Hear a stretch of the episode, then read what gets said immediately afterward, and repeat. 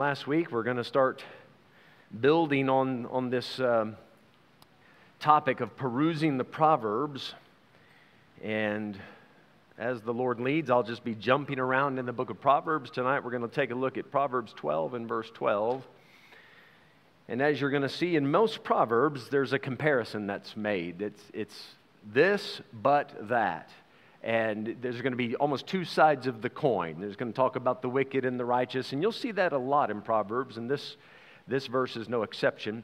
Proverbs 12 and 12, it says, The wicked desireth the net of evil men, but the root of the righteous yieldeth fruit. So if you would, let's bow our heads, let's pray about this for a moment, and then we'll get into the verse.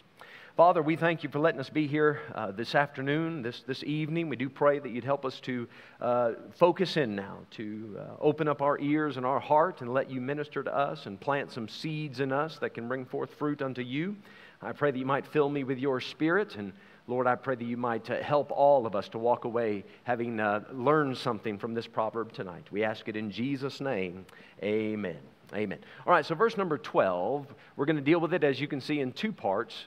And first of all, we're going to focus in right in the middle of the first phrase the wicked desireth the net of evil men. So the net, as you read it here, it represents any way of getting something.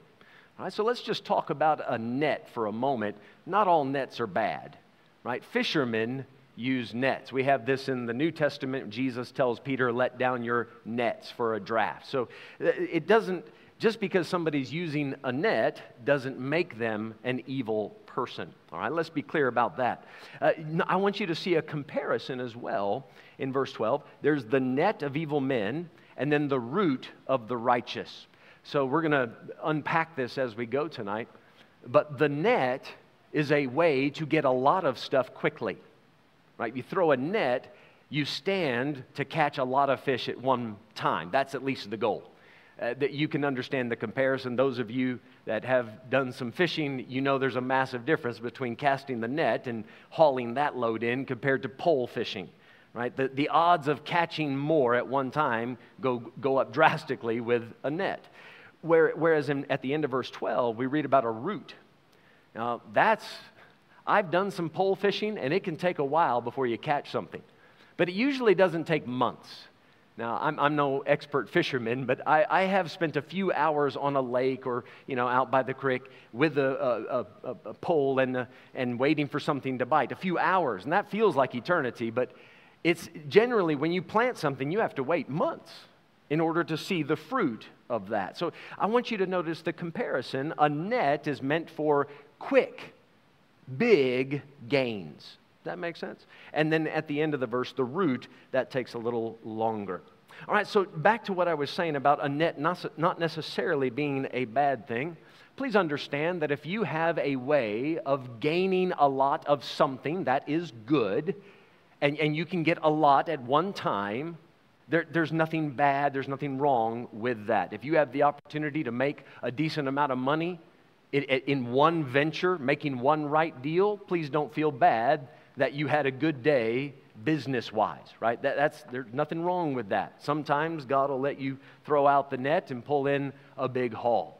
But notice in verse 12, we're discussing here not just the average net. This is the net of evil men. The net of evil men. So th- that's going to be somebody that is trying to get a lot of things quickly, but doing it the wrong way. There's a compromise that takes place. Let me be clear about this as well, because I don't want you to go away with the, a false sense of conviction here. There's, there's nothing virtuous about making life more difficult. Right? If you can throw out the net and catch a lot, a lot of stuff at one time, as long as you're not compromising or doing anything sinful, that's just, that makes sense, right?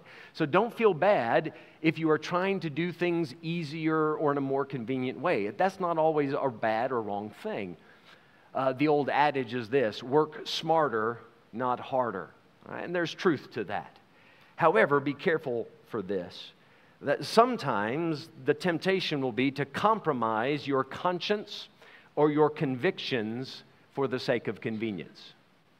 And so you can't always justify what you're doing by saying, but it's easier this way. I see results faster this way. I'm getting what I want this way. That doesn't make it right. Just because it's easier and convenient, that doesn't equal righteousness. So let's dig back in. Several things I think to see in this, but the wicked desireth the net of evil men. So the net of evil men, they're looking to get a lot of something quickly the wrong way. Again, let's unpack this a little bit, but I want to show you another proverb. Get chapter 1. We're going to look at a handful of verses in Proverbs 1 about this net of evil men. Proverbs chapter 1. Let's begin reading in verse number 10. Every time I read this proverb, I always think of teenagers.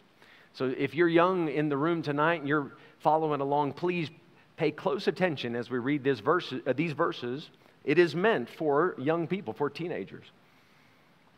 In verse number 10, he says, My son, if sinners entice thee. Are we good with that word? Do we know what the word entice means? They're seducing you. It's one of those, hey, buddy, come here. I, I want to show you this great, fun, new thing. That's enticing. My son, if sinners entice thee, consent thou not. If they say, Come with us, let us lay wait for blood. Let us lurk privily for the innocent without cause. Let us swallow them up alive as the grave and whole as those that go down into the pit. We shall find all precious substance. We shall, fi- we shall fill our houses with spoil. Now, do you understand what's going on? Hey, come with us. We got this plan to get rich quick. We're going to dig a hole and we're going to swallow them up alive as the grave in a moment. That's fast. One minute you're alive, next minute you're dead. One minute you're walking down the path, boom, you fall in a hole. So he said, We're going to get rich quick. We're going to have fun fast. And they're enticing another young man to come and join that. In verse number 14, cast in thy lot among us. Let us all have one purse. So we'll all share the cost. Can I just remind you here that sin always comes with a price tag? It always does. Verse 15 My son, walk not thou in the way with them, refrain thy foot from their path. For their feet run to evil and make haste to shed blood. Halas hastich. They're in a hurry. That's because the wicked desires the net of evil men. We want to have fun, we want to have a lot of whatever we desire, and we want it now. They're in a hurry. Verse number 17. Surely in vain the what? The net is spread in the sight of any bird. If you want to catch a bird, you don't walk up to the bird with a net and right in front of the bird open up the net. Right? The bird's going to fly away. And he's saying, My son, listen, your friends are coming with this plan. It sounds attractive. They're trying to make it sound like this is going to work and we're going to get rich and it's going to be great. Don't you see they're setting a trap for you right in front of you? Don't fall into that net.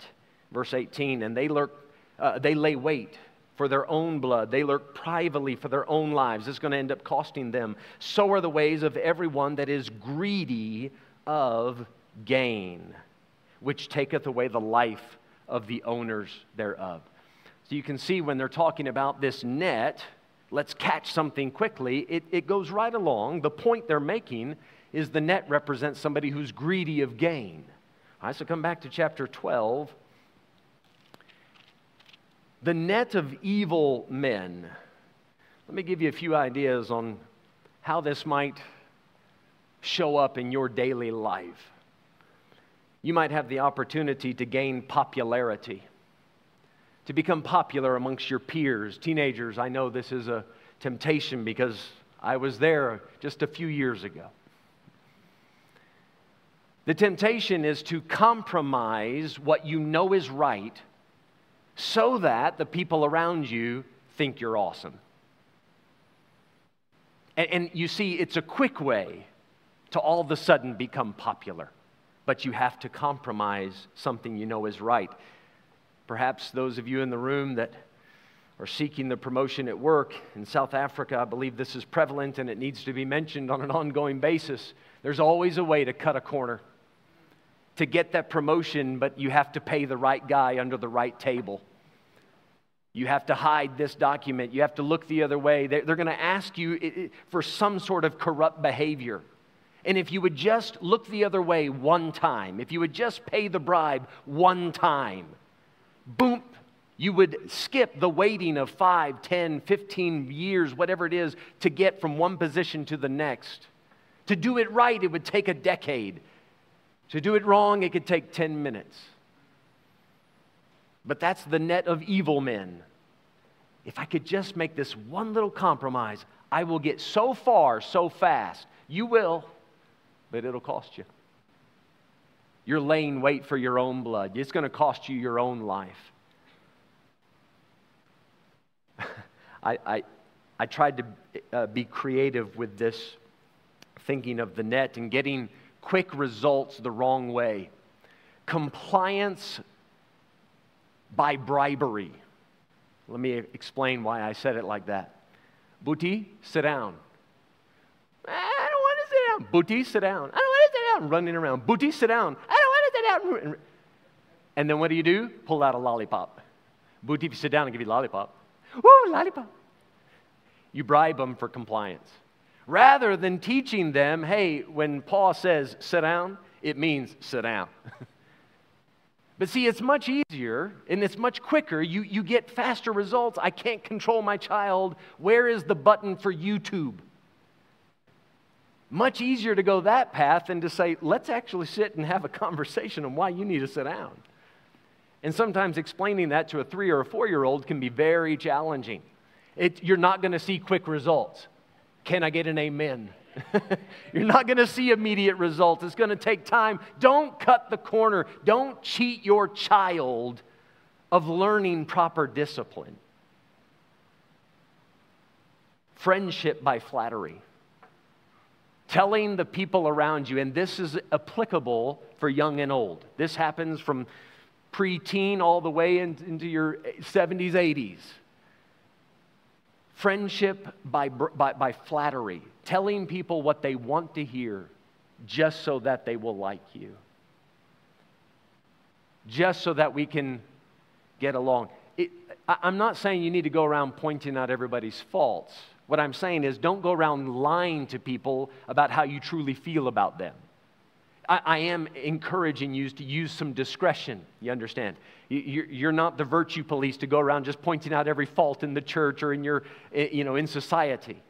Some things you can just keep in your heart until the Lord tells you to say it. But by all means, do not cut the corner and use flattery just to make friends. I hope it's all right if I say this next thing, and I want to be delicate. But I really like that boy. Young lady, don't, don't give up your virtue just to gain his approval. I hope, I hope it's all right if I leave it there. I'll let mom and dad explain that further. Don't cut the corner. Say, but I really want somebody to care about me and love me, and oh, this young man's so interested in me. Okay, give it time. If it's right, time will not dissipate true love. If it's right. Love cannot be quenched even by many waters, right? Song of Solomon. So, so, so, young ladies, don't fall for it when they say, but, but if you loved me, then this. That, that's the net of evil men. They're trying to get what they want way too much, way too fast. That's the net of evil men. But now take a look again at the verse. We haven't even fully dealt with the first phrase. I've only dealt with the second half of the first phrase, the net of evil men. Look at it. The wicked desireth the net of evil men. So a wicked man will look at other wicked people and they will get a bit jealous and say, Wow, look at how well they do. They are so awesome, so popular, so rich. I wish I could be like that and the wicked get seduced and begin to desire to learn those corrupt ways of doing it. Can I tell you the net that people often fall in to learn these bad habits and to become enamored with bad behavior? Where we begin to put on a pedestal people that have no business being looked up to. It's, it's a net.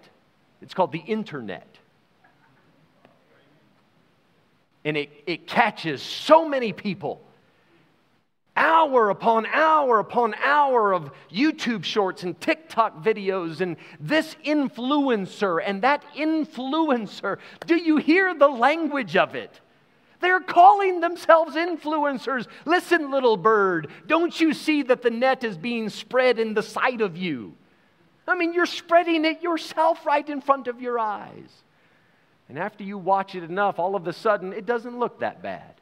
Okay, yeah, he says this and he dresses like that and he gives up this and he, eh, but it, you, you almost become numb to how bad that is. And before you know it, not only is it not so bad, you know, I think I could do that. I think I could get away with that. I'd like to try that. Same chapter, look at verse 26. Proverbs 12, verse 26. The righteous is more excellent than his neighbor, but the way of the wicked seduceth them. Think about the depth of that verse for a moment. The righteous is more excellent than his neighbor. So the righteous guy, living right, doing right, more pleasing to God. His neighbor, we can see by comparison, is not doing right like, like the righteous guy. He's the wicked. The way of the wicked seduceth who? Them. Who's them? Is the Hala in Hirifers? Hala is the righteous. So here's the righteous man looking at his neighbor, and he can hear the party going on and all the people at the neighbor's house, and he can smell the voers op die braai. And he goes, Man, this guy's always lekker keier and lachen, dancing. Here I am at the house and net een beetje stilt met my Bible and uh, and all of a sudden he says, you know, just I would like one time to be invited. I just one time want to be in on that. Before you know it, you begin to desire the net of evil men. You know how you prevent yourself from ever falling into the net or using the net is don't even desire it. Just just keep some distance. Now bring, that brings us to the last half of the verse. The root of the righteous yieldeth fruit. The root of the righteous. Now I've already brought this out, but let me uh, say more about it now. Uh, uh, the root, it takes time to wait for the fruit to come from the root. Depending on what you're planting, right? It could take weeks, months most of the time, several months. But, but do you understand the work involved for farming? I, I know we have farmers in the room, so you could probably do a better job of explaining this than me. But I think all of us living in South Africa, living in Potchefstroom, there's enough farming around us. I think we get the, the concept. It takes work, it takes effort, it is the sweat of your brow to plow the ground. It takes effort to get out there and plant the seed. Then you have to meticulously watch over the crop, make sure it has enough water, make sure there's not worms and pests coming into it, insecticides, all of that stuff that you might have to, whatever it is to take care of that each step of the way while that fruit grows, and patiently wait for the day of harvest. You cannot rush farming. If you do, you end up poisoning the food. I, I, don't want to get into a sermon about the microbiome of your stomach and how all the insecticides and all the hormones and all the stuff they're injecting into our food to make more of it in a quicker, bigger way is just poisoning humanity. But there is truth to that. But if you're going to do it right, the root of the righteous yields fruit, it does, but it takes time. The righteous is willing to do the work, regardless of how long it takes, of how hard it is he realizes, listen to this, the ground is cursed. Right? Is that Genesis 3? Is that a biblical truth? The ground is cursed. Didn't God say to Adam, Thorns and thistles shall I bring forth to thee? In the, in the sweat of your brow, you'll plow the ground, you'll work the ground, right? You know what we do? We look at that and we say, okay, I want to find a way around that. I want to make Again, I'm not saying if you can find a better, easier, more convenient way to work the ground, do it. But, but understand it's still cursed. And there comes a time, there's a limit when you are not, you're not now trying to find the best way to do it, the most efficient way to do it. You're just compromising. You're cheating the system. and there's a line that you cross over. The root will take time to bear the fruit, but the righteous will patiently wait for that fruit to come. One author said it like this He said, Think about it. Now, he's talking about having discipline and temperance and, and waiting for the right outcome because of your right behavior, not to get impatient and force things. He said this Think about it. Most people don't even show up. They're right. He's right. Most people don't even show up to make an effort at what is important. Okay? So, that being said, he goes on to say, of the people who do show up, most don't really push themselves. Now, just think about this for a moment at school. Okay, students, they might show up, but how many of them really try their best, young people? How many of them really try their best? Uh, adults, Fulvosinists, think of it at work. How, do they show up faithfully? Can you count on them to be on time? And when they are there, are they going to give 100% and not cut corners? How many people do you know that have that kind of integrity? They are the minority, yes? Of the people who do show up, most don't really push themselves. So to show up and be disciplined about daily improvement you are the rarest of the rare. And this is where the righteous is more excellent than his neighbor, but it gets lonely over here because there's not a whole lot of people that are going to patiently wait and let God make all things beautiful in his time. Right? Garrett taught us about this this morning, yes? Times and seasons. Sometimes it's, it's time to plant, sometimes it's, you got to pull up. You can't rush through those things. You can't force one season to the next. Sometimes you just got to sit there and wait. And it'll be beautiful in God's time when He's ready. But how many people are going to be patient enough to just do the right thing and let God take care of the outcome? Listen here, folks. Fruit is God's business, not yours. You are not responsible. Listen to this now. God giveth the increase. You are responsible for having the good ground where the seed falls and keeping the thorns out. God gives the increase. What did Jesus say about bearing fruit for him? Abide in me, and I'll abide in you, and you'll bring forth fruit. What do we do then? We abide in Christ, and then in due time, the fruit comes. How many churches in our modern day are cutting corners to fill the building so that it looks like we're getting ahead and accomplishing something. But what kind of fruit is that? I, I, we might even be going backwards because people think they're making progress when they're going the wrong way. Corners get cut. It only takes a quick compromise of your integrity to get the big gain that you're looking for, but it takes a lot longer to earn trust. It takes a long time to earn trust. You don't believe that? Just lose it one time. Lose somebody's trust and then see how long it takes you to get it back. It takes you one little compromise to lose it. It could take years to get that trust back. You know what a righteous man will do? He'll say, All right, if it takes time for me to earn your trust, then I'll just keep doing right until you trust me. But I know what God wants me to do, and I'm not going to be seduced to come over and cut corners and, and try to do it the way of the evil men. If you look back at Proverbs 12, just let your eyes run up to verse 11. He that, and th- these two verses I do think go together.